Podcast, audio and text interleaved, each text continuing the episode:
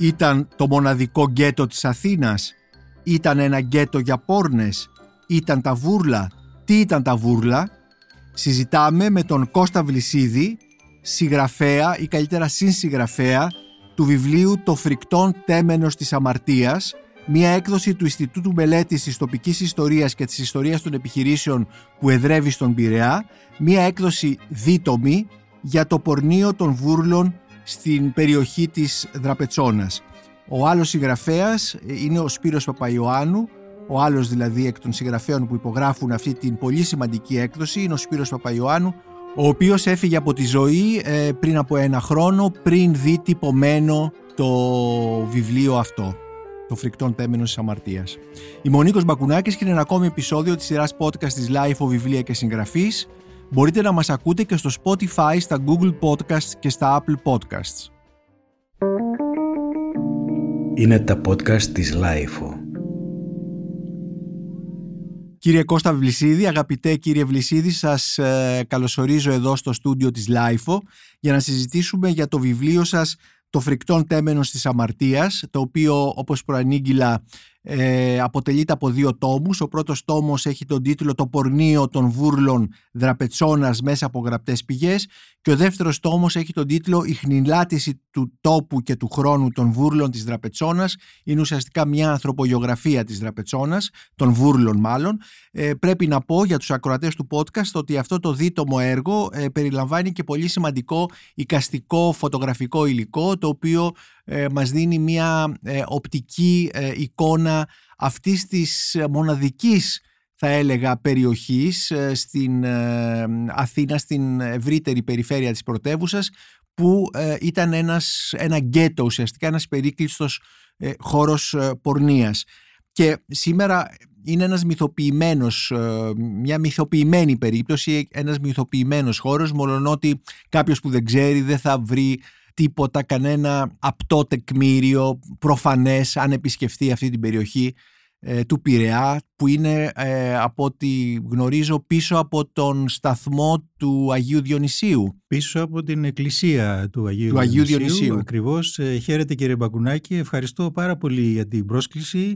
Ε, τα πράγματα είναι έτσι όπως τα περιγράψατε και πράγματι όποιος βρεθεί σήμερα πέραν από ότι νομίζω ότι ονομάζεται πλατεία Βούρλων Όποιος είναι ειδικά νεότερος, φαντάζομαι δεν θα έχει εκείνη τη σύνδεση στο μυαλό του να την κάνει με αυτό το παρελθόν και κυρίως με το Μεσοπόλεμο που έγιναν τα πράγματα πολύ άγρια εκεί. Κύριε Βλυσίδη, είστε συγγραφέας, ε, είστε πολύ γνωστός για τα βιβλία σας για το ρεμπέτικο και μπορούμε να θεωρήσουμε για το λεγόμενο περιθώριο, ακόμη και το ρεμπέτικο κάποια εποχή ανήκε σε αυτό, το, ε, σε αυτό που ονομάζουμε κοινωνικά περιθώριο. Ε, τι ήταν τα βούρλα, τι ήταν τελικά τα βούρλα, αυτά τα περίφημα βούρλα; Τα βούρλα ήταν ένα πείραμα που έκανε, ας το πούμε έτσι, ο Δήμος Πειραιά προκειμένου να μπορέσει να στεγανοποιήσει, να συγκεντρώσει τις διάσπαρτες πόρνες που ήταν από την αρχή του Δήμου του Πειραιά εδώ και εκεί και ενοχλούσαν λίγο το αστικό τοπίο και τους αστούς να τις συγκεντρώσεις σε ένα απόκεντρο σημείο ώστε να μην ενοχλούν και να μπορέσει να γίνει μια έφτακτη ας πούμε και διευθέτηση των πραγμάτων της πορνείας στον Πειραιά. Ήταν κάτι πρωτοπόρο σαν σκέψη τουλάχιστον. Πρωτοπόρο σαν σκέψη. Επομένως τα βούρλα είναι ένα γκέτο που ιδρύουν. Γιατί είναι γκέτο τελικά, έτσι δεν είναι; Ακριβώς είναι γκέτο και για γκέτο φτιάχτηκε ακριβώς για να μπορέσει να περικυκλώσει και να διασυδηρού κλειού, όπως λέγανε, τις πόρνες και να μην τις βλέπει κανείς και ενοχλείται εδώ εκεί στην προκυμαία, σε χώρους του περιπάτου των κυρίων και των κυριών, της ανερχόμενης ειδικά τάξη στον Πειραιά το 1860 και μετά που ήταν έντονα τα πράγματα και ο Πειραιάς αναπτυσσόταν και ενοχλούσε παράλληλα αυτό το φαινόμενο που έβλεπαν. Αναπτυσσόταν και σαν λιμάνι αλλά και σαν βιομηχανικό κέντρο γνωστό και ως το Μάντσεστερ της Ανατολής. Ήταν περίκλειστος χώρος αυτός, δηλαδή ήταν κατά κάποιο τρόπο τυχισμένος. Δηλαδή δεν, δεν ξεκίνησε τυχισμένος το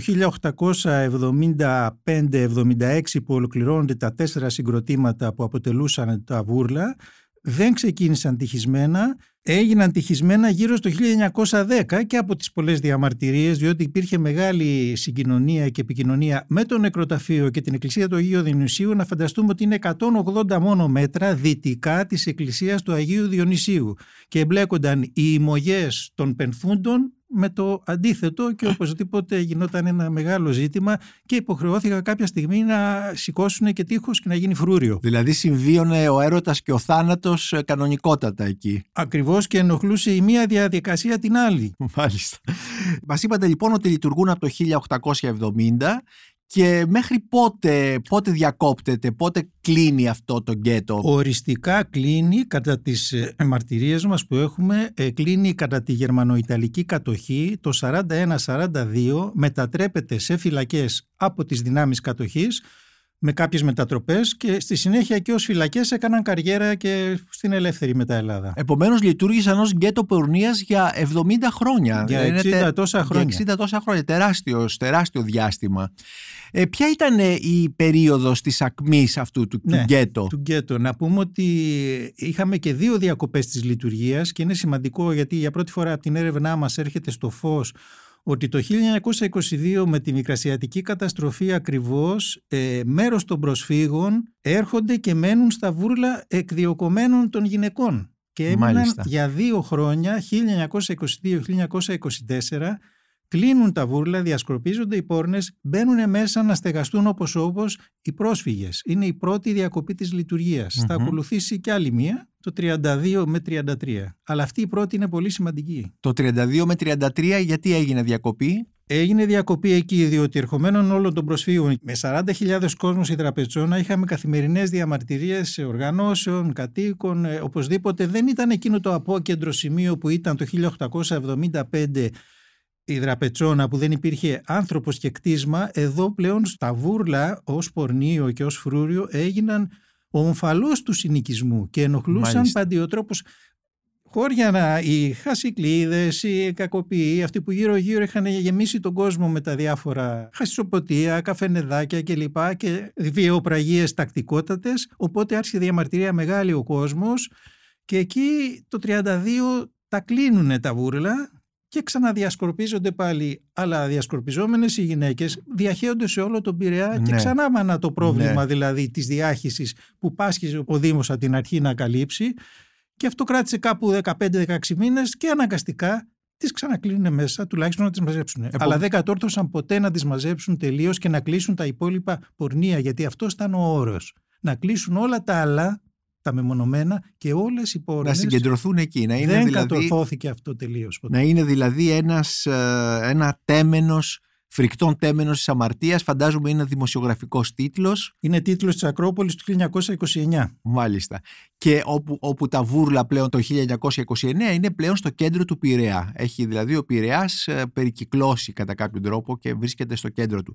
Πώς ήταν αυτός, πώς ήταν αυτός ο οικισμός κατά κάποιο τρόπο, γιατί προ, περί οικισμού πρόκειται. Δηλαδή εκεί έμεναν οι πόρνες, δούλευαν, ήταν θα λέγαμε σήμερα σεξεργάτριες, όπως λέγεται σήμερα ο όρος, δούλευαν, δέχονταν τους ε, διάφορους επαγγελματίες που τους πουλάγαν και φαντάζομαι ότι πρέπει να είχαν και τις οικογένειές τους και τα παιδιά τους εκεί. Απαγορευόταν να υπάρχει κάποιος άλλος πλέον από τη, επιπλέον από τη γυναίκα. Μόνο η γυναίκα ήταν εκεί. Δεν επιτρεπόταν ούτε ανήλικη ούτε οτιδήποτε συγγένεια να υπάρχει εκεί μέσα. Το δωμάτιο το ενοικίαζαν, πλήρωναν ενίκιο στον άνθρωπο που ο οποίος ήταν ο ιδιοκτήτης, γιατί να ξεκαθαρίσουμε ότι δεν ήταν ιδιοκτήτης ο Δήμος Πειραιά και μόνο υπό τον όρο του να μην έχει καμία οικονομική απολαβή του δόθηκε από το Υπουργείο Εσωτερικών και Οικονομικών η άδεια να μπορέσει αυτό να γίνει γιατί αλλιώς υπήρχε εμπλοκή ηθική και του Δήμου. Λοιπόν, επειδή και πάλι λέγονται διάφορα, δεν είχε καμία εμπλοκή ο Δήμος Πειραιά οικονομική. Μάλιστα. Υπήρχε αστυνομική επιτήρηση, ναι, και επιτήρηση και από το Δήμο, αλλά οικονομική δεν υπήρχε. Δεν υπήρχε είχε. ο ιδιώτης που είχε κτίσει και. Α, επομένως ένας ιδιώτης έκτισε. Βεβαίως, ο Μπόμπολας. Μπόμπολας λεγόταν ο, ο, ο, Ο εργολάβος ακριβώς. Με το ίδιο όνομα που είχε ο, Που ο υπάρχει. εργολάβος της εποχής μας; Υπάρχει το ίδιο όνομα. Είναι αυτός που κέρδισε τότε τον διαγωνισμό που έγινε και το 1875 κέρδισε τον διαγωνισμό και έκτισε αυτά τα τέσσερα κτίσματα. Σε τρεις παράλληλες σειρές ήταν από 24, 24, 24 και ένα μεγάλο κτίσμα διπλό που περιλάβανε εκεί σε σύνολο ξέρω και εγώ 120-150 γυναίκες μπορούσε να περιλάβει. Μάλιστα. Δηλαδή το κάθε δωμάτιο, μάλλον οι- οι πόρνες νίκιαζαν ένα δωμάτιο όπου και έμεναν ή έφευγαν από μέσα. έμεναν μονίμως αλλά μπορούσαν να πάρουν άδεια και να, να φύγουν και να επιστρέψουν. Δεν απαγορευόταν δηλαδή, τουλάχιστον από το 1924 και μετά που έχουμε κανονιστικό πλαίσιο, διότι ναι. από το 1924 και πριν δεν γνωρίζουμε από την έρευνά μας να υπάρχει κανονιστικό πλαίσιο. Τότε για πρώτη φορά, δηλαδή όταν φεύγουν, βγαίνουν οι πρόσφυγες από τα βούρλα και μπαίνουν πάλι, τότε υπάρχει η αστυνομική διάταξη και καθορίζονται τα πράγματα. Για πιο πριν τι γινόταν, μάλλον άναρχα ήταν τα ζητήματα. Αλλά τουλάχιστον μετά τέθηκαν θέματα αδειών, ωραρίου, ιατρικής επιτήρησης, αστυνομική επιτήρησης. Επομένως, για να φύγει από το 24, σύμφωνα που λέτε με τον κανονισμό της αστυνομίας, ήταν ένας κανονισμός της αστυνομίας, για να φύγει μια πόρνη από τα βούρλα, ε, έπρεπε να ακολουθήσει κάποιους κανόνες, μια διαδικασία. Δεν, δεν μπορούσε δηλαδή να μπει και να βγει ελεύθερα. Όχι, έπρεπε να πάρει άδεια και δεν μπορούσε βέβαια να φύγει τελείως. Την άδεια την έπαιρνε από την αστυνομία; Ναι, ναι, ναι, έπαιρνε άδεια από μέσα. Μάλιστα. Ότι θέλω σήμερα να βγω, να πάω στον Πειραιά να ψωνίσω, δεν ξέρω τι και θα επιστρέψω. Την ώρα που να επιστρέψω, έπαιρνε στην άδειά σου. Ήταν δηλαδή κατά κάποιο τρόπο κάπως ε, επιτηρούμενες όπως ήταν οι Εβραίοι στα γκέτο των ευρωπαϊκών πόλεων ε, της Ανατολικής Ευρώπης και τα λοιπά που δεν μπορούσαν να βγουν ελεύθερα. Ακριβώς έτσι συνέβαινε και στη, στο, στο γκέτο αυτό της, ε, των Βούρλων. Ε, φαντάζομαι ότι είναι το πρώτο γκέτο και μοναδικό που λειτουργεί στο ελληνικό κράτος. Υπάρχει και το γκέτο των Εβραίων στη Θεσσαλονίκη, αλλά η Θεσσαλονίκη μετά το 12 γίνεται. Έχω την εντύπωση από την έρευνα που έκανα, την παράπλευρη δηλαδή, ότι έβρισκα κάποια στοιχεία ότι αντίστοιχο γκέτο και πορνικό γκέτο εννοώ και αντίστοιχο ναι. φρούριο ήταν ακριβώς και στο Γκάζι. Στον Γκάζι στην Αθήνα. Στον Γκάζι στην Αθήνα την ίδια περίπου εποχή. Εγώ βρήκα κάποια στοιχεία, απλώς αν βρεθεί κάποιος να το ερευνήσει περισσότερο, θα έχει ενδιαφέρον να αλλά δούμε δεν είναι συγκριτικά. δεν είναι καθόλου γνωστό. Δεν αυτό που ξέρουμε γνωστό. είναι τα βούρλα. Ναι. ναι, αυτό που ξέρουμε. Αλλά όμως φαίνεται και πως και εκεί υπήρχε ανάλογη φρουριακή κατάσταση με εγκλισμένε. Ε, ρώτησα προηγουμένως αν ζούσαν και με τα παιδιά τους εκεί οι πόρνες και το ρώτησα αυτό γιατί σε ένα ρεπορτάζ που είχε δημοσιεύσει η Λιλή Κανάκου για τα βούρλα το 1936 αν δεν απατώμε στην εφημερίδα Ακρόπολη, ε, στην Ακρόπολη της εποχής αναφέρεται σε κάποιες πόρνες που είχαν και παιδιά. Δεν ξέρω τώρα βέβαια αν τα παιδιά ζούσαν μέσα ή ήταν έξω από το, από το γκέτο αυτό. Αυτό που βλέπουμε μέσα από τον κανονισμό και το κανονιστικό πλαίσιο είναι ότι δεν επιτρεπόταν. Τώρα το τι δεν επιτρεπόταν και το τι γινόταν, αν κάποιος αγαπητικός μπορεί να έμενε και μέσα στη νύχτα παρανόμος, παρατύπος, αυτά γίνονταν. Αλλά να διατηρήσει μονίμως το παιδί σου ή οτιδήποτε ναι. δεν μπορώ να φανταστώ ότι θα επιτρεπόταν για πολλούς λόγους άλλωστε. Διότι ναι. αυτά περιορισμένα δωματιάκια, μια σταλιά, δεν ήταν δυνατόν να έχεις μέσα οικογενειακό πρόσωπο να το να το βάλεις πού; Υπήρχαν εκτός από τα δωμάτια που έμεναν οι πόρνες και ασκούσαν το επαγγελμά τους, είχαμε και, ε, και μαγαζιά μέσα στα, στα βούρλα, υπήρχαν ε, παντοπολία ή καφενεία κτλ. Όντως υπήρχαν, ακριβώς υπήρχε καφενείο σε κάθε κτίσμα από τα τρία που ήταν εν σειρά, όπου εκεί το καφενείο ήταν ταυτοχρόνως όπως και ονομαζόταν ε, αίθουσα εκλογής. Δηλαδή πήγαιναν εκεί και εκτίθενταν οι γυναίκες και από κάτω οι θαμώνες μαζί με τον καφέ τους, μαζί με ό,τι έπαιρναν διάλεγαν, διάλεγαν όποιαν ήθελαν και οδηγούνταν στα δωμάτια. Δηλαδή λειτουργούσε και τέτοιο. Υπήρχε καφενείο μεγάλο και αλλού υπήρχε και εστιατόριο. Μάλιστα. Επομένως έτσι γινόταν η επιλογή. Η δηλαδή, επιλογή έτσι γινόταν στο Κάθονταν, ναι, στο καφενείο και περνούσαν οι πελάτες και διάλεγαν τις. Ε...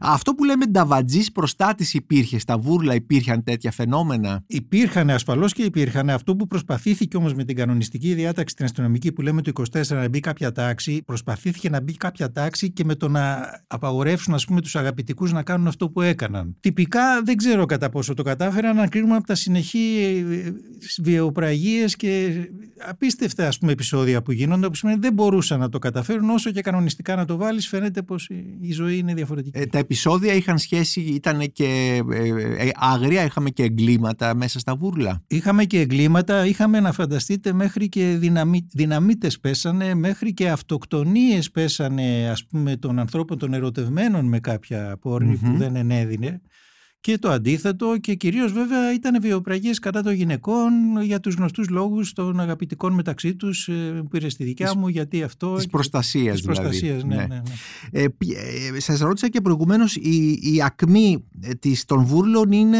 μετά την ερχομό των προσφύγων πριν πότε μπορούμε να πούμε; Τώρα ακμή δεν ξέρω ακριβώς ακμή, αλλά, εντός εισαγωγικών. ναι εντός, εντός πολλών εισαγωγικών. Ο μεγάλος θόρυβος, ο μεγάλος μα μεγάλος θόρυβος βλέπει ακμή όπως θέλετε το λέτε είναι ακριβώς ακριβώς μετά το 24, δηλαδή μετά, μετά την προσφυγιά όλη αυτή που έρχεται και 40.000, 50.000 κόσμος και έρχεται εκεί μέσα και οι οποίοι αναγκαστικά ζουν γύρω-γύρω από τα βούρλα. Μάλιστα. Οπότε διαμαρτύρονται. Μάλιστα. Οπότε έχουμε ένα χαμό, ένα, ένα, ένα τρελό πράγμα διαμαρτυρίας από τον κόσμο και βέβαια η ΜΕΝ σου λέει να φύγουν αλλά να μην διαχυθούν κιόλας. Ναι. γιατί το είδαμε και αυτό το έργο. Δύο φορές που τις διώξαμε γέμισε ο Πειραιάς και δεν κάνεις τίποτα. Ναι. Και τα Ναι. χιώτικα εκεί που είναι δίπλα ακριβώς έγιναν και δημιουργήθηκαν ακριβώς όταν τις πρωτοδιώξανε. Έτσι δημιουργήθηκε ο συνοικισμός των χιώτικων δίπλα ακριβώς στα βούρλα. Πήγανε και νοικιάσαν δωμάτια να κάνουν Ναι. τη δουλειά τους αφού τους διώξαν μέσα. Μετά, τις, ε, μετά την μικασιατική καταστροφή και τον ερχομό των προσφύγων είχαμε πόρνες που ήταν, ε, α, ήταν πρόσφυγες, ήταν προσφυγοπούλες.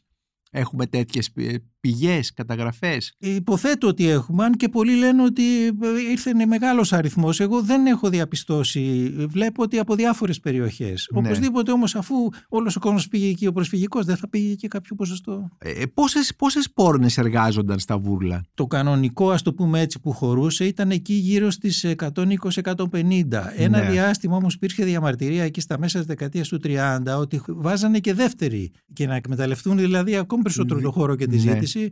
Αλλά δεν ξέρουμε κατά πόσο τα νούμερα, γιατί ακούμε και για 200-250, δεν ξέρω κατά πόσο χωράγανε. Το μίνιμουμ λοιπόν ήταν 120. 120-130 εκεί Μμμ. χωρούσε. ας πούμε. Και ξέρουμε την, ε, επειδή ε, ο δεύτερος τόμος του βιβλίου σας έχει σχέση με την ανθρωπογεωγραφία των βούρλων, ξέρουμε από πού προέρχονταν, από ποιες περιοχές έρχονταν οι πόρνες που δούλευαν στα βούρλα; Κυρίως από ό,τι βλέπω ήταν από επαρχίες οι οποίες με το πρώτο ας πούμε παραστράτημα ή δεν ξέρω τι και από τον κλειστό χώρο εκεί αμέσως έσπευδαν και οι δικοί τους και οι άλλοι να τις τιμωρήσουν με αυτόν τον τρόπο, Μμμ. να σπεύσει και η αστυνομία γιατί με συνοπτικές διαδικασίες μπορούσες με το παραμικρό η αστυνομία να σε στείλει τιμωρητικά στα βούρλα. Να σε Μμμ. εξετάσει και αν δεν ήσουν παρθένα ας πούμε Ναι. και είχες και καταγγελίες και έτσι, αλλά από επαρχία βλέπω Ναι. πολλούς. Και βέβαια στα αστικά κέντρα δεν το συζητάω. Ήταν κυρίως ε, κοπέλες από, θέλω να πω, ήταν κοπέλες από πόλεις ή ήταν και από χωριά ας πούμε; Και από χωριά και κυρίως βλέπω και υπηρέτριες που πήγανε σε ένα σπίτι και, και έτσι εκμεταλλεύτηκε, ξέρω και εγώ, ο γιος Μάλιστα. του, Μάλιστα. Κύρι και αυτά. Κατάλαβα. Ε, Μμμ. ναι. Αυτό δηλαδή που έλεγαν παλιά στα εγχειρίδια εγκληματολογίας ότι η πυρέτρια είναι ιονή πόρνη. Ακριβώς λόγω αυτής. Ενδεχομένως την καταντούσαν έτσι. Ναι. Δηλαδή με καταναγκαστικό τρόπο. Στην ε, έρευνά σας, όπως ε, είπαμε, ε, υπάρχει ο πρώτος τόμος που είναι το πορνείο των βούρλων μέσα από γραπτές πηγές. Έχουμε τεκμήρια, είναι πολλά τα τεκμήρια για τα βούρλα. Μας πήρε γύρω στα έξι χρόνια ε, διαβάζοντας ε, ε, καθημερινώς εφημερίδες της εποχής για να σταχυολογήσουμε εδώ και εκεί τα τεκμήρια που βλέπει κανείς στον πρώτο τόμο που πραγματικά αν το δεις στο σύνολό του βλέπει πω, πω, πόσα πολλά είναι Ναι. αλλά μέσα στη διαδρομή των έξι χρόνων για να βρεις ένα κάθε εβδομάδα, ένα το μήνα, ξέρω Ναι. εγώ, είναι λίγα. Ναι, υπάρχουν τελικά, δηλαδή έχουν όλα τα επεισόδια τα που έχουν γίνει, έχουν σημειωθεί από τις εφημερίδες, έχουν γίνει ρεπορτάζ πάρα πολύ νωρίς, Ναι. από το 1860 και μετά, με το θέμα της πορνείας στον Πειραιά και τη διαμαρτυρία από τόσο νωρίς. Ναι, Δόξα τω Θεώ, ευλογώ τις εφημερίδες της εποχής, εγώ προσωπικά. οι οποίες κατέγραφαν. Ε, έχουμε όμως άλλες πηγές, για παράδειγμα το αρχείο του Δήμου. Υπάρχουν έγγραφα για τα βούρλα. Μεγάλος θησαυρός ήταν το ιστορικό αρχείο του Δήμου Πειραιά. Όπου Μμμ. εκεί, όπως βλέπει και ο αναγνώστης, θα δει, έχουμε παραπομπές στις πηγές, έχουμε συλλέξει αρκετά έως πάρα πολλά επίσημα έγγραφα, κυρίως από το Δήμο, ε, τις προσπάθειες που έκανε, τα έγγραφά του, τις επικοινωνίες με τις υπηρεσίες, με το Υπουργείο Εσωτερικών. Ε, ναι, έχουμε βρει αρκετά πράγματα και τα παραθέτουμε μέσα από εκεί. Αλλά το μεγάλο έβριμα και η μεγάλη ανακάλυψη ήταν ε, στα αρχεία της Γενέβης, της κοινωνίας των εθνών, όπου βρήκαμε πρωτογενές φωτογραφικό υλικό και για πρώτη φορά η φωτογραφίση της περίφημης πορτάρας το 1925 από τον Άουρμπαχ. Έναν Της εκεί- Πορτάρας, η Η οποία ήταν η κεντρική πύλη. Δηλαδή, Η κεντρική πύλη φοβερή είναι το Άγιο Δισκοπότηρο των Βουρλολόγων. των βουρλολόγων. Γιατί, για πείτε μας, τι, ήταν, τι είχε αυτή η Πορτάρα; Είχε, ε, δεν ξέρω, άμα θα δείτε, άμα διαβάσετε οτιδήποτε έχει κυκλοφορήσει, ας πούμε για τα βούρλα τα τελευταία 10 χρόνια, έχει μυθοποιηθεί πάρα πολύ και είναι σαν να συνεκδοχικά να εξυπονοείς στα βούρλα. Και ε, βέβαια κανείς δεν είχε δει πώς είναι και πού είναι. Γιατί πολλοί κόσμος έλεγε, πολλοί κόσμος από αυτούς που γράφουν έλεγε ότι είναι στο πλάι. ναι. Αλλά δεν είναι στο πλάι, είναι κεντρικά και μας το αποκάλυψε με τη φοβερή του φωτογραφία ο Άουρμπαχ, αυτός ο απεσταλμένος της κοινωνίας των εθνών που κάνανε εκθέσεις τότε, το 25 και το 26. Έκαναν εκθέσεις για τους πρόσφυγες Για την ή κατάσταση της πορνείας της στην Ελλάδα. πορνείας στην Ελλάδα, μάλιστα. Ήρθαν ειδικά για τα βούρλα. Μμμ. Και έχουμε δύο ειδικές εκθέσεις που μέρος τους μεταφράζουμε στο κείμενο. Όπου ακριβώς περιγράφουν τα πράγματα και φωτογραφίζουν και πώς ήταν μέσα τα βούρλα και ενσταντανέ, τρομερά ενσταντανέ, δηλαδή στιγμιότυπα φωτογραφικά, ακόμα και πόρνοι εξεταζόμενοι στο ιατρείο. Μάλιστα. Τα ιατρία ήταν μέσα στα βούρλα για τα Ήτανε αφροδίσια προφανώς. Τα αφροδίσια θέριζαν, υπήρχαν πολλά αφροδίσια ή οι πόρνες εξετάζονταν και ή- ήταν μια προστασία κατά κάποιον τρόπο; Είχαν μια προστασία ιατρική. Κανονιστικά ήταν μια προστασία. Από εκεί και πέρα, ανάλογα με τις ανάγκες της κάθε γυναίκας, βλέπουμε τουλάχιστον ότι οι πολλές φρόντιζαν και με κάποια υλικά που τους έδιναν και κάτι αυτό, ξέρω εγώ, να μην φανεί ότι υποφέρουν, ε, ότι από Μάλιστα. κάτι, για να μπορέσουν να συνεχίσουν να δουλεύουν. Μμμ. Είχαμε και τέτοια φαινόμενα. Πόσο έβγαζε μια πόρνη που δούλευε, που ήταν ε, τακτική δηλαδή, που δούλευε τακτικά στα, στα βούρλα; Ξέρουμε σε διάφορες εποχές έχουμε πηγές για το τι έβγαζαν. Έχουμε πηγές, ανα- ανάλογα με τις εποχές άλλαζε και το αντίτιμο, Ναι. οπότε άλλαζε και το... Υπήρχαν κάποιες ε, ονομαστές, οι οποίες και Σάββατο και Κυριακές ενδεχομένως που είχε πάρα πολύ κόσμο, έβγαζαν πάρα πολλά χρήματα. Ας πούμε, Μμμ. αν άντεχαν, γιατί κάποια είχε υπολογίσει ένας ρεπόρτερ, δεν ξέρω, 100 άτομα την ημέρα. Μάλιστα. Ε, Για ποια εποχή λέτε, Αυτά είναι η εποχή γύρω στο 35. στο 35. Ναι. Δεν μου λέτε και, και πώς ήταν η ταρίφα, ας πούμε, αν συν- χρησιμοποιήσω αυτή τη λέξη; Δηλαδή το Εκεί είναι τιμολόγιο. Με τις εποχές μπορεί να ήταν τάλιρο στις αρχές του αιώνα, μπορεί μετά 15, 25, 35 στετραχμές εποχής, ε, Ναι. εντάξει. Όταν ας πούμε το ψωμί, ένα κιλό ψωμί πόσο Μμ, έκανε, να ξέρω σας εγώ, πω. όταν παίρνανε 5 Πάντως, ευρώ. Ήταν φτηνά. Ναι, ήταν φτηνά. Ήταν φτηνά Μμμ. εκεί, πάρα πολύ φτηνά. Ναι, ναι. Γι' αυτό και έσπευδε ο κόσμος από όλα τα κατώτερα κοινωνικά στρώματα κυρίως, γιατί μπορούσε εύκολα να μπορέσει να τις αντεπεξέλθει στο λαϊκές τάξεις, αντίτιμο. θα Ναι, ναι, λέγαμε, ναι, ναι, ναι. Δεν μου λέτε υπήρχαν πόρνες οι οποίες ήταν έτσι πολύ γνωστές, στάρ θα λέγαμε; Ε, υπήρχαν ε, κάνα δυο στάρ, μία από τις οποίες έχει φωτογραφηθεί κιόλας ε, από τον Φράνσις Καρκό, τον διάσημο τότε Γάλλο συγγραφέα και την έχουμε βρει. Ε, ήτανε κάνα δυο, ναι. Μμμ, μμμ, Εμείς Μάλιστα. ασχολούμαστε πολύ με μία περίπτωση. Ναι, με ποια περίπτωση; Της, ε, είχε πολλά ονόματα. Ναι. Κόατς, αυτό, έχει διάφορα. Σαν Ρουμάνα, Ελληνία δεν ξέρει κανείς, αλλά είναι μια εξαιρετική περίπτωση. Και ελληνικό όνομα είχε και ρουμάνικο είχε Ναι. και είχε ανασχοληθεί και της εποχής ρεπόρτερ μαζί της και θα δει ο αναγνώστης, αλλά θα δει και τη φωτογραφία της που είναι συγκλονιστική και είναι μοναδική. Ήταν ξανθιά, μελαχρινή, Μελαχρινή, κοκκινομάλα. μελαχρινή, Μμμ. μελαχρινή. Ναι, ναι. Και με σεμνά σχετικά ντυσίματα. Να ξαναγυρίσω λίγο στην πορτάρα. Η πορτάρα από τι υλικό ήταν; Ήταν ξύλινη πόρτα; Όχι, είχε το υλικό της και σ- σίδερο και ξύλο, αλλά και σε σιδερένια και είχε μια επίστεψη επάνω σαν έτσι νεοκλασική, πώς να το πούμε. Ναι. Όποιος τη δει εντυπωσιάζεται, αν δεν του πει κανείς τι είναι αυτό, δεν αντιλαμβάνεται ότι μπορεί αυτό να είναι είσοδος ενός Επομένως ήταν, ήταν η η είσοδος ενός τεμένους μπορούμε να πούμε για να παραπέψω και στον τίτλο του βιβλίου «Το φρικτόν τέμενος της αμαρτίας». Μια νεοκλασική λοιπόν είσοδος ε, προς, τα, προς τον γκέτο πορνείας των ε, βούρλων. Ε, είπατε προηγουμένως ότι ο, τα βούρλα ιδρύθηκαν από το Δήμο του Πειραιά ε, για να συγκεντρωθεί η πορνεία, να ελέγχεται η πορνεία και να μην διαχέεται στην πόλη. Ο Δήμος δεν είχε οικονομική, οικονομικό έφ- όφελος από αυτό. Έκανε μ, έναν ε, διαγωνισμό για την ανέγερση των κτηρίων που θα στέγαζαν τις πόρνες, ε, στον οποίο, στον οποίο μειοδότης, όπως τα λέγαμε σήμερα, ένας εργολάβος, ονόματι Μπόμπολας, όπως μας είπατε. Ξέρουμε κάτι για αυτόν τον εργολάβο, ήταν, ε, Δεν ξέρουμε- ήταν ένας γνωστός εργολάβος της εποχής; Ε, δεν ξέρω κάτι άλλο πέραν από το ότι τότε στα κείμενα εκείνα και στα αρχεία ε, θα εμφανίζεται ως πρωτοτέκτον όπως τους λέγανε. Δηλαδή κάτι πρέπει να ήταν- Αρχιεργολάβος δηλαδή. Ναι, και κοντά Ναι. σε αρχιτέκτονα πρέπει Ναι. να ήταν κάτι τι. Ε, αυτό που είναι ενδιαφέρον να μάθουμε... Τέκτονες πάντως ήταν οι οικοδόμοι. Πρωτοτέκτον. Ε, ναι, Ε, αυτός τώρα αρχιτέκτο, ε, συγγνώμη, πρώτο πρέπει να ήταν Ήταν, όντως ναι. ο, ένας εργολάβος κατά κάποιο τρόπο, ναι. Μπορεί και αρχιτέκτονας, δεν ξέρω. Αλλά το ακίνητο αυτό πάνω, που- ήταν μεγάλο το ακίνητο πάνω στο οποίο κτίστηκαν αυτά τα κτίρια; Ήτανε δημόσιες γέες οι οποίες παραχωρήθηκαν το 1874 από το Υπουργείο Οικονομικών στο Δήμο Πειραιά υπό τον όρο του να μην μπορέσει ποτέ ο Δήμος Πειραιάς να το εκμεταλλευτεί οικονομικά αλλά να μπορέσεις να το παραχωρήσεις σε κάποιον ιδιώτη όπως και έγινε ήταν 7,5 στρέμματα. Τεράστια ε, έκταση. 7,5 στρέμματα, δηλαδή ήταν ένα γκέτο 7,5 στρεμάτων. Ε, και παραχωρήθηκε ε, λοιπόν σε ποιον ιδιώτη, Παραχωρήθηκε σε αυτόν που κέρδισε το διαγωνισμό. Στον Μπόμπολα, ναι, Ο δηλαδή. οποίος με δικά του χρήματα ανοίγηρε όλα τα κτίσματα και εκμεταλλευόταν στη συνέχεια το... αυτός υλικό. εισέπρατε μια προμήθεια δηλαδή. Αυτός εισέπρατε το ενίκιο των γυναικών. Το, γι- το ενίκιο των γυναικών, Βεβαίως, μάλιστα. Το βεβαίως. ενίκιο των γυναικών. Ήταν δικό του αυτό. Μόνο Μάλιστα. δικό του. Μόνο δικό του. Για πόσα χρόνια αυτό; Εφόρου ζωής και εφόρου ζωής των κληρονόμων του. Γι' αυτό Ναι. έχουμε και το όνομα του Πιπινέλη μετά από και δεν ξέρουμε. Ο Πιπινέλης ε, πώς συνδέεται, ο, ο περίφημος πολιτικός και υπουργός εξωτερικών της Χούντας, οι νεότεροι τον ξέραμε ως, τελευταίο, ως υπουργό εξωτερικών της Χούντας, πώς συνδέεται με τα βούρλα; Συνδέεται με τη μυθοποίηση και όλοι αυτοί και όσοι έχουν γράψει ακριβώς τον, τον ονομάζουν αλλά χωρίς να έχουν κάνει τη σύνδεση που μπορέσαμε και βρήκαμε εμείς με αυτό το όνομα. Και τι βρήκαμε, βρήκαμε ότι ο Μπόμπολας είχε μία κόρη η οποία κόρη του παντρεύτηκε τον πατέρα του γνωστού πολιτικού Πιπινέλη και έτσι πέρασε και στα χέρια του. Γιατί Μάλιστα. ήταν, και έτσι η, έγινε κληρονόμος ο ήταν η Πιπινέλης. μητέρα του αυτή. Μάλιστα.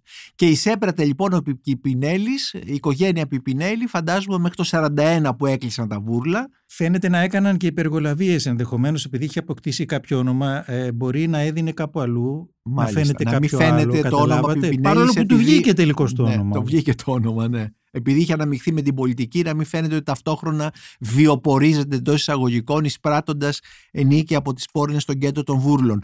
Ήθελα να, να ξαναγυρίσω στο. είπαμε 7,5 στρέμματα, ε, τα οποία είχαν, ήταν ρημοτομημένα, υπήρχαν δρόμοι.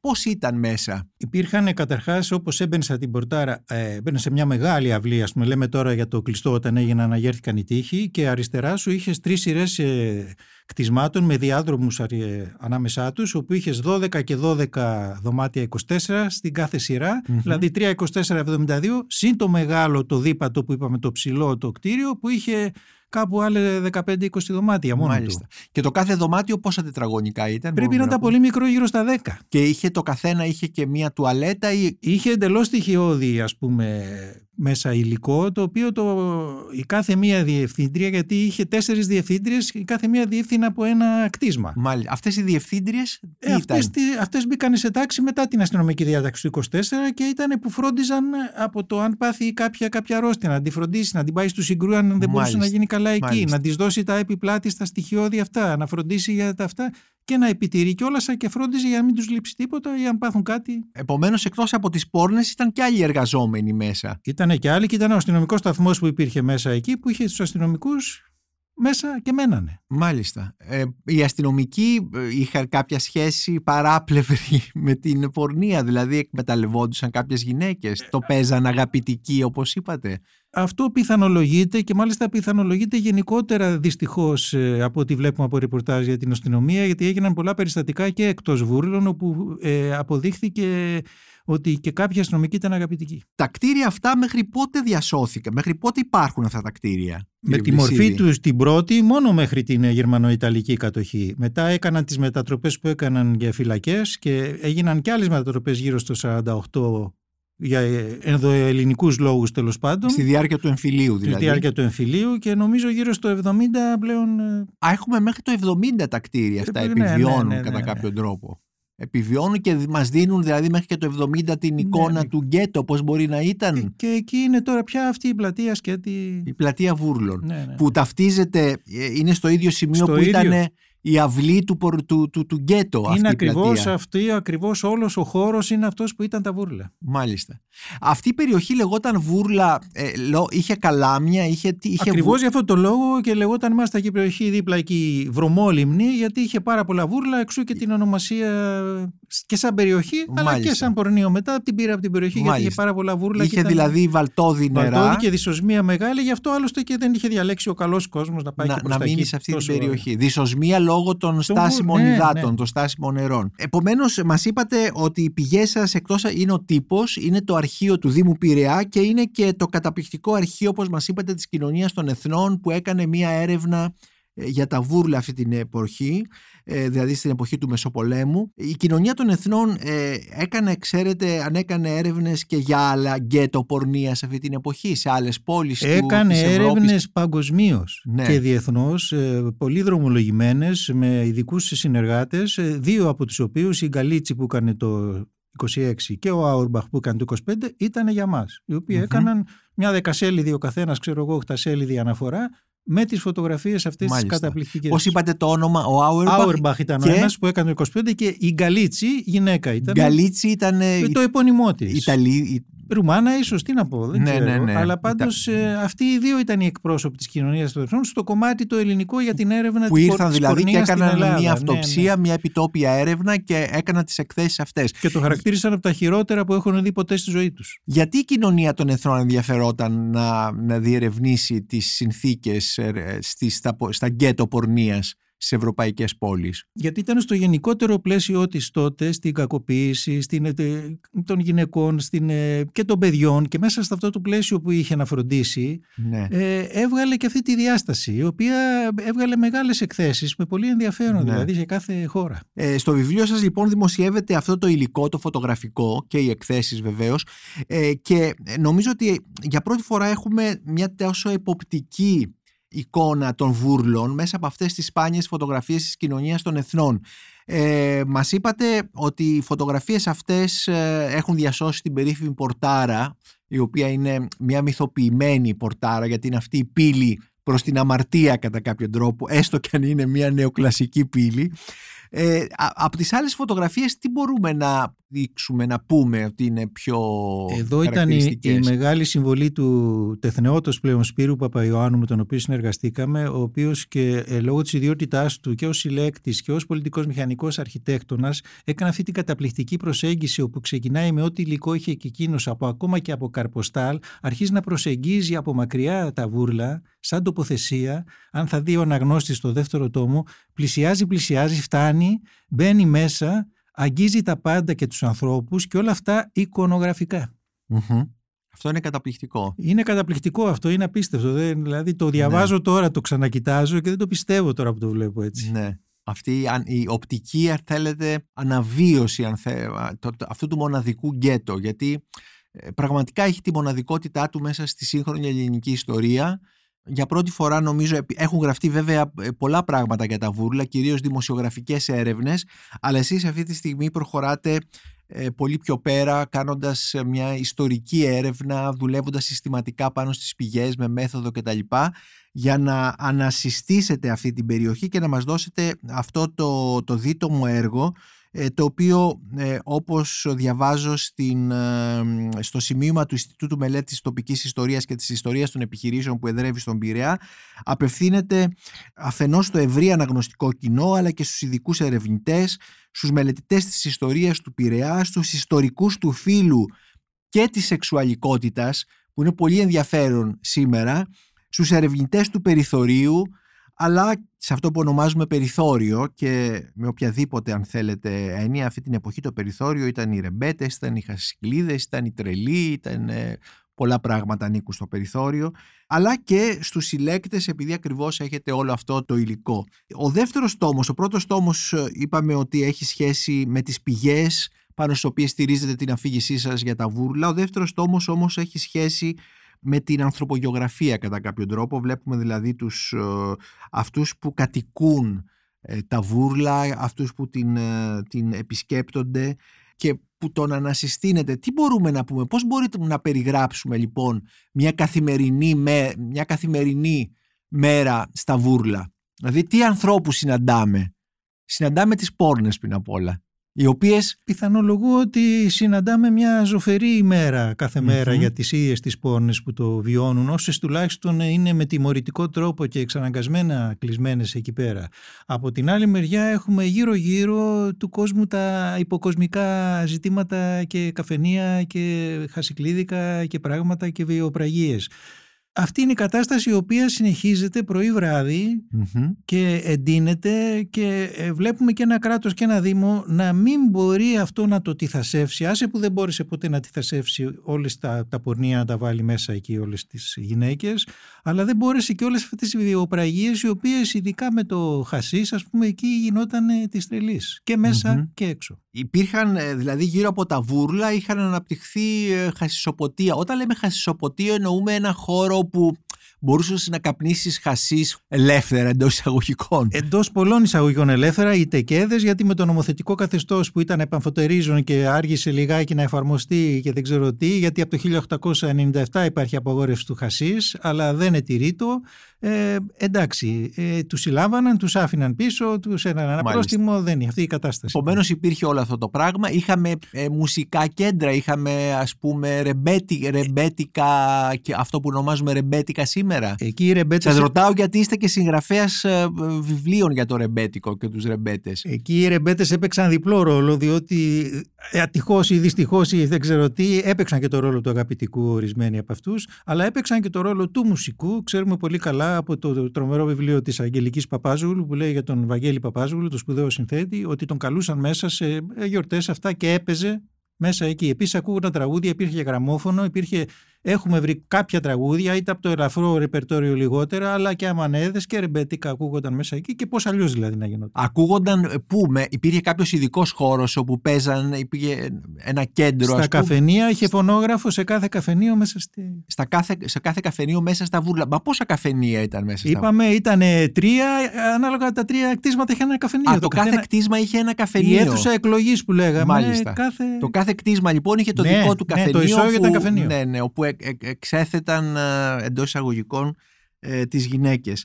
Επομένως έχουμε λοιπόν αυτά τα κέντρα που δημιουργούνται ε, γύρω από τα βούρλα, από το γκέτο και ουσιαστικά ζουν από τους ανθρώπους που επισκέπτονται το γκέτο, όλους αυτούς τους. Έχουμε καταγραφές ότι το γκέτο το επισκέπτονται και αστεί όχι μόνο άνθρωποι της, ε, των λαϊκών τάξεων, της εργατικής τάξης του Πειραιά που τότε αναπτύσσεται. Από τις περιγραφές που έχουν γίνει σε κάποια ρεπορτάζ που έχουμε βρει, για αστούς δεν βλέπω να γίνεται Είναι από ναύτες, είναι από ανθρώπους που είναι άνθρωποι του μεροκάματου, είναι άνθρωποι άντε έμποροι, άντε mm. μικροέμποροι, άντε ένας επαρχιώτης που ήρθε για κάποιο λόγο εμπορικό και έχει μάθει ότι εκεί μπορεί να πάει να ναι. κάνει αυτό το πράγμα. Για αστούς, αστούς και πώς αλλιώς δηλαδή με τη σεμνοτυφία, τη δημόσια... Ναι να μπουν μέσα, να περάσουν αυτό το χώρο, αυτή την, την, την πορτάρα. Και άντε και το περνάγανε, αλλά πώς ναι. θα δημοσιευτεί. Ναι.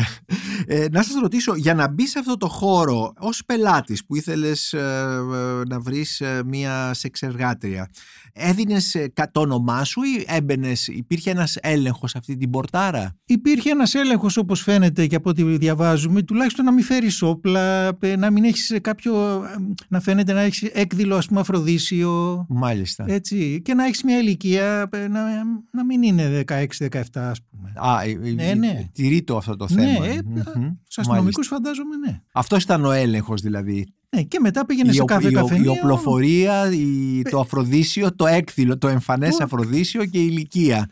Όχι όνομα κτλ. Όνομα όχι, δεν ξέρουμε για ονόματα. Ναι. Αλλά μόνο τόσος κόσμος που έμπαινε, όσο σου λέει Κυριακές γινόταν χαμός. Ναι, ναι, ναι. Δηλαδή, αν κάθε, όπως είπατε, κάθε πόρνη μπορεί να έχει και 100 πελάτες, αν ήταν 120 πόρνες, είχαμε ένα τεράστιο αριθμό, 12.000 άνθρωποι μπορεί να έβγαιναν, να μπαινοέβγαιναν στα βούρλα ένα Σαββατοκύριακο. Ή γιορτές ή Σαββατοκύριακα που αύξαναν πολύ ο αριθμό. Τεράστιος αριθμός, τεράστιος αριθμός. Είπαμε ότι έκλεισαν το 41 και μετά έγιναν φυλακές και παρήκμασε όλος αυτός ο χώρος και το 70 είναι το κατεδαφίζονται ναι, ναι, και τα, ναι. τα κτίρια αυτά και αναπτύσσεται ο Πειραιάς προς τα εκεί, έτσι δεν είναι; Η μνήμη τώρα των βούρλων ε, φυσικά εσείς εδώ την διασώζετε, την ανασυστήνετε με υποδειγματικό τρόπο και τεκμηριωμένο ιστορικά και με βάση τη μεθοδολογία και τις πηγές και τα λοιπά και έτσι μας δίνεται αυτό το έργο, που, το δίτομο έργο το που λέγεται το φρικτόν τέμενος της αμαρτίας Υπάρχει μνήμη, σε αυτό που ονομάζουμε μνήμη του Πειραιά σήμερα υπάρχουν τα βούρλα ή είναι κάτι που ο Πειραιάς θέλει να ξεχάσει; Να σας πω, η αίσθησή μου είναι ότι υπάρχει μεν η μνήμη και είναι έντονη, αλλά κυρίως για τη δραπέτευση των βούρλων των κομμουνιστών το 1955. Έχουν συνδεθεί τα βούρλα και με τη σύνδεση που τη, πολύ αιτιολογημένη που έχει γίνει έχει πάει πιο κάτω λίγο το ιστορικό υπόβαθρο και δεν ναι. είναι τόσο στη μνήμη στη σημερινή. Επομένως κατά κάποιο τρόπο εξαγνίστηκε. Έγινε το, οι, οι κομμουνιστές, οι φυλακισμένοι κομμουνιστές στην ψυχροπολεμική εποχή μετά τον εμφύλιο κατά κάποιο τρόπο ε, δημιούργησαν την κάθαρση στη μνήμη για το τι ήταν τα βούρλα και είναι ένα κολαστήριο για τους κομμουνιστές από όπου απέδρασαν. Ε, είναι πολύ ωραίο έτσι όπως μας το λέτε, αλλά παρόλα αυτά τα βούρλα για 70 χρόνια, 60 χρόνια ήταν το, το γκέτο της ε, πορνείας. Το κολαστήριο των γυναικών. Το κολαστήριο των γυναικών, το οποίο καταγράφεται στην, στη σημαντική αυτή έκδοση των φρικτών τέμενος της αμαρτίας δύο τόμοι που κυκλοφορούν από το Ινστιτούτο Μελέτης της Τοπικής Ιστορίας και της Ιστορίας των Επιχειρήσεων ε, ένας, ένας οργανισμός που, που εδρεύει στον Πειραιά. Ε, κύριε Κώστα Βλυσίδη, σας ευχαριστώ πάρα πολύ για αυτή τη συζήτηση. Εγώ ευχαριστώ πάρα πολύ. Να είστε καλά. Η Μονίκος Μπακουνάκης και ήταν ένα ακόμη επεισόδιο της σειράς podcast της Life Βιβλία και Συγγραφής με καλεσμένο τον Κώστα Βλυσίδη, συγγραφέα του βιβλίου «Το φρικτόν τέμενος της αμαρτίας» που μόλις κυκλοφόρησε από το Ινστιτούτο Μελέτης της Τοπικής Ιστορίας και της Ιστορίας των Επιχειρήσεων και αφορά τον γκέτο πορνείας στην Δραπετσόνα του Πειραιά. Μπορείτε να μας ακούτε και στα Spotify, στα Google Podcasts και στα Apple Podcasts. Ηχοληψία, επεξεργασία και επιμέλεια, Φαίδωνας Χτενάς και Μερόπη Κοκκίνη. Ήταν μια παραγωγή της LiFO.